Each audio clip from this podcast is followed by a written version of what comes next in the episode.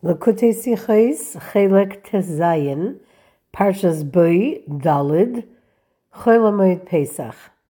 The Torah tells us in Parshas Boi, in chapter 12, Perek Yud Beis, verse 8, Pasuk Ches, V'yachlu es habasar tzli eish, u'matzais al mroirim yechluhu.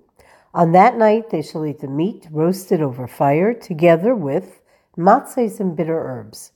This verse tells us of the requirement our people had while yet in Egypt to eat matzah on the night of the 15th of Nisan, which is surprising as when we're commanded to eat matzah for generations, in the Torah portion of Re'eh, we're commanded Shivas Yamim Teichal Olav Matzah Lechem Oini, Ki Bechipazan Yatsasa Me'eretz Mitzrayim. For seven days you shall eat matzahs. Here, matzahs are called bread of affliction for you departed the land of Egypt in haste. The matzah we must eat must be specifically lechem eini, poor bread, and not matzah ashira, not enriched matzah, matzah that may have been made with honey or with wine or with fruit juice. Now, lechem oini isn't mentioned in the portion of Bai when we actually leave Egypt, which would then seem to suggest that at the time yet in Egypt, the Jews were able to fulfill this mitzvah of eating matzah with enriched matzah as well. Accordingly, it's understood that though for future generations the matzah must be lechem oini specifically, during but prior and in preparation to the redemption from Egypt, it was possible to use matzah ashira. Now, the celebration of redemption in Egypt, Pesach in Egypt, is the source and the root for Pesach and for the eating of matzah in all future generations, which then tells us that this concept of the possibility of eating enriched matzah in the preparation stages for leaving Egypt should be similar for Pesach in future generations. Indeed, in the Gemara in the Tractate of Psachim, in discussing the mitzvah of eating matzah at the Seder, the commentary, the Mordechai, states that in temple times the Seder was performed after a full festive meal was consumed, and in those days they would eat enriched matzah at their festive meal, in order that their motzi blessing not include the matzahs to be used for the mitzvah of the Seder and the mitzvah of eating matzah, which would only be lechem oni, bread of affliction, non-enriched matzah. It's similar to what we do today, though we eat our festive meal after we eat matzah. The law is that on the morning of Pesach, though we may not eat matzah itself, one may eat matzah made with fruit juice, enriched matzah. And because this is the halacha that one may consume enriched matzah, this again points to the fact that one one is only preparing for the holiday, there is a possibility of eating matzah ashira. In the mitzvah of eating lechem oni for generations to come, the verse explains that the reason for consuming matzah is because we left Egypt with haste, and their dough could not rise. Since lechem oni, humble bread, removes not only the possibility of eating chametz, but also the eating of enriched matzah, it's probable that leaving Egypt with haste is also the reason why one cannot fulfill the mitzvah of eating matzah with enriched matzah. How, though, is leaving with haste reason for not being able to fulfill the mitzvah of matzah with matzah ashira? This verse in Parshas Re'eh begins, Do not eat on it any chametz. For seven days you shall eat matzahs, which teaches us that we can only fulfill the obligation of matzah with grains that can become leavened.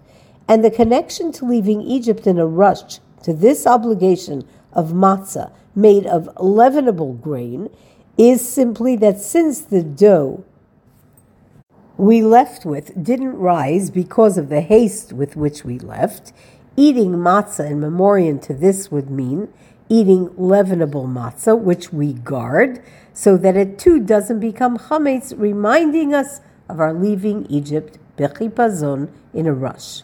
Since regarding both of these obligations, enriched matzah and things that do not become leavened on Pesach, the verse provides the same reason that they left Egypt in haste. We understand that both of these types of matzah would not be suitable for the fulfillment of the mitzvah of matzah.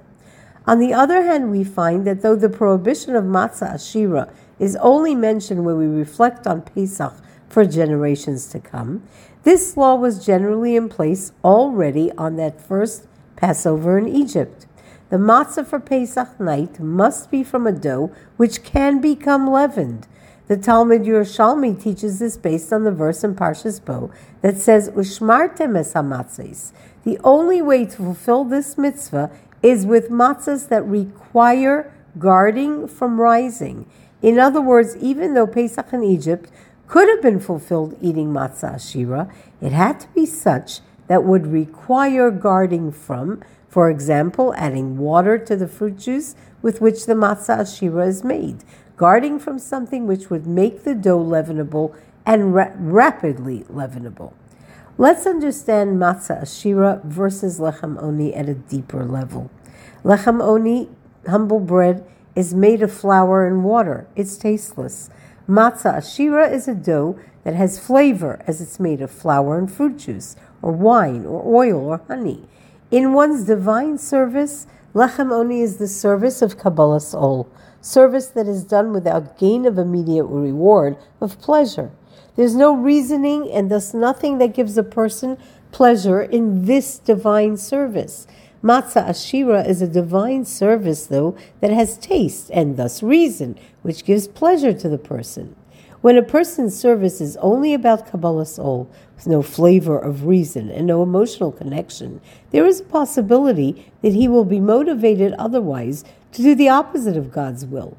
But with the power of his Kabbalah Ol, he suppresses the inclination towards evil and serves God. When, however, one's divine service incorporates reason, it is one's reason and emotional commitment that negate the possibility of going against divine will, and the evil is thus banished. Therein is the connection between these two types of matzah matzah ashira and matzah of grains that cannot become leavened. Spiritually, there's a, this is a product and its result. Avodah done with seichel logic and midos, emotions, a matzah ashira divine service, organically negates any possibility of spiritual leavening or negativity. It's particularly and only the lechem oni divine service of Kabbalat Ol that makes space for negative leavening. But the evil is subjugated and cannot spread or grow because it's guarded with consistent application. These two modes of divine service are general reflections of the two redemptions our redemption from Egypt and the future redemption with the coming of Mashiach. When we left Egypt, we fled, fleeing from the strong and ongoing intensity of the impurities of Egypt that still inhabited our souls and our spirits. This was a service of subjugation, subjugation and a lechem oni service. But in the future redemption, there'll be no running and no rushing from evil, as God Himself will remove evil from this world. And this is a service of transformation, where the evil itself is transformed, transformed to light, a matzah ashira divine service. Therefore, the words in Torah that tell us this, that we left in haste, also tell us that we cannot eat matzah ashira on Pesach night, nor matzah from a non leavening grain because when the impurity is still deeply entrenched, the required divine service is not one of intellect, reason, passion, of pleasure, but rather of a subjugation, a lechem divine service of Kabbalas Ol. There's more. The law that Pesach cannot be celebrated eating matzah ashira isn't only because it isn't of the nature of our departure from Egypt, fleeing from a yet entrenched evil of Egypt, a Kabbalat Ol service, but also because there is a benefit to lechem oni to poor bread over matzah ashira, enriched matzah, to the redemption from Egypt over the future redemption. Though in the matzah ashira work the evil is vanquished completely, there is still a value in the subjugation of the evil, the lechem oni work, because in this work we use our human strength and our efforts to fight the evil. To put this another way, the work of transformation highlights the unification of man and God brought about by man's work to refine himself to the extent that his existence now negates the possibility of bad. Subjugation highlights the nullification before God, nullifying the self, one's thoughts, and even desires doing, do, in doing the very opposite of his base nature to fulfill God's will. This is actually a reason why in the future redemption, the redemption from Egypt will feature, because the goal is that both of these types of service coexist, even when one is in a state of transformation, where there is complete purification and total separation from natural inclinations, the service of men's self subjugation, the Egyptian redemption service too, plays its role. The Alter Rebbe explains in Torah that this is why, in God's promise to Jacob, that he will descend into Egypt with him and raise him up out of Egypt. The verse uses the word, I will raise you up in two forms. I will raise you up and you will be raised up. One references the redemption from Egypt, the second, the redemption in the future. One, a service that brings a person to a higher state, the other, a service where one brings oneself to a deeper state. Bringing these together in the verse indicates that the work of the redemption from Egypt will influence the redemption in the future, and the future redemption must be experienced in the redemption from Egypt. Why do these two have to be experienced together? Because the possibility of fighting evil and vanquishing it, even as it's firmly entrenched within us, possibly even after it's broken, we discover it remains a presence. Like when we realize we had to flee Egypt because the impurity and the evil were still entrenched within us, requires the assistance of an awareness that there will be a time when our fighting against this evil this way will pay off and the evil will be fully vanquished. So, even prior to the beginning of the redemption from Egypt, God speaks of both of these modes of redemption I'll raise you up. You'll be raised up from this exile.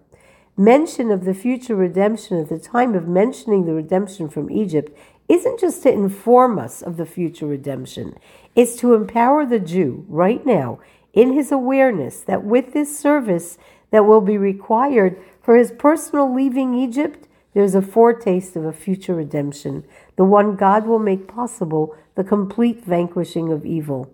Of course, it seems, we might ask, we're only at the beginning of this journey of exile. The impurity is so deeply entrenched. How is it possible to fathom a time when the impurity will be completely vanquished?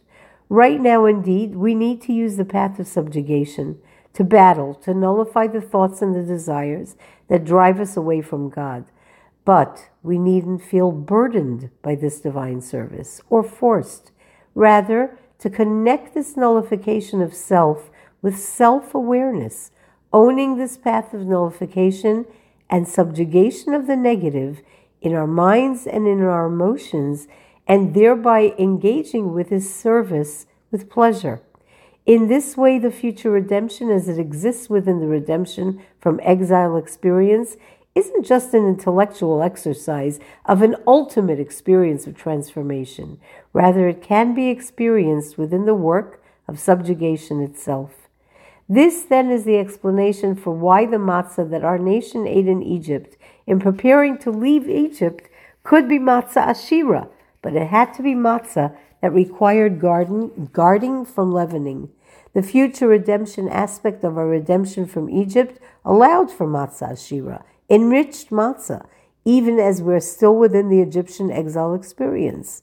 When the future redemption becomes incorporated in the Egyptian redemption, there's a possibility for this enriched matzah in the Egyptian redemption experience.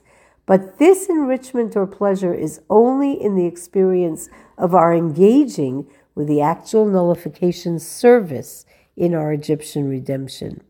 But we aren't ready to be unguarded as the evil remains deeply entrenched.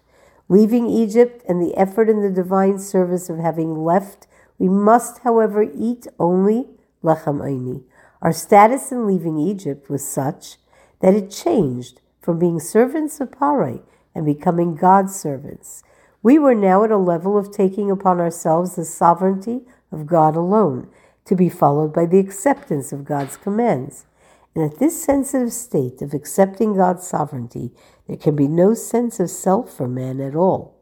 So no other flavor can be brought into this moment of divine service. It must be distraction free, reflective of lechem eini only, a state of absolute nullification.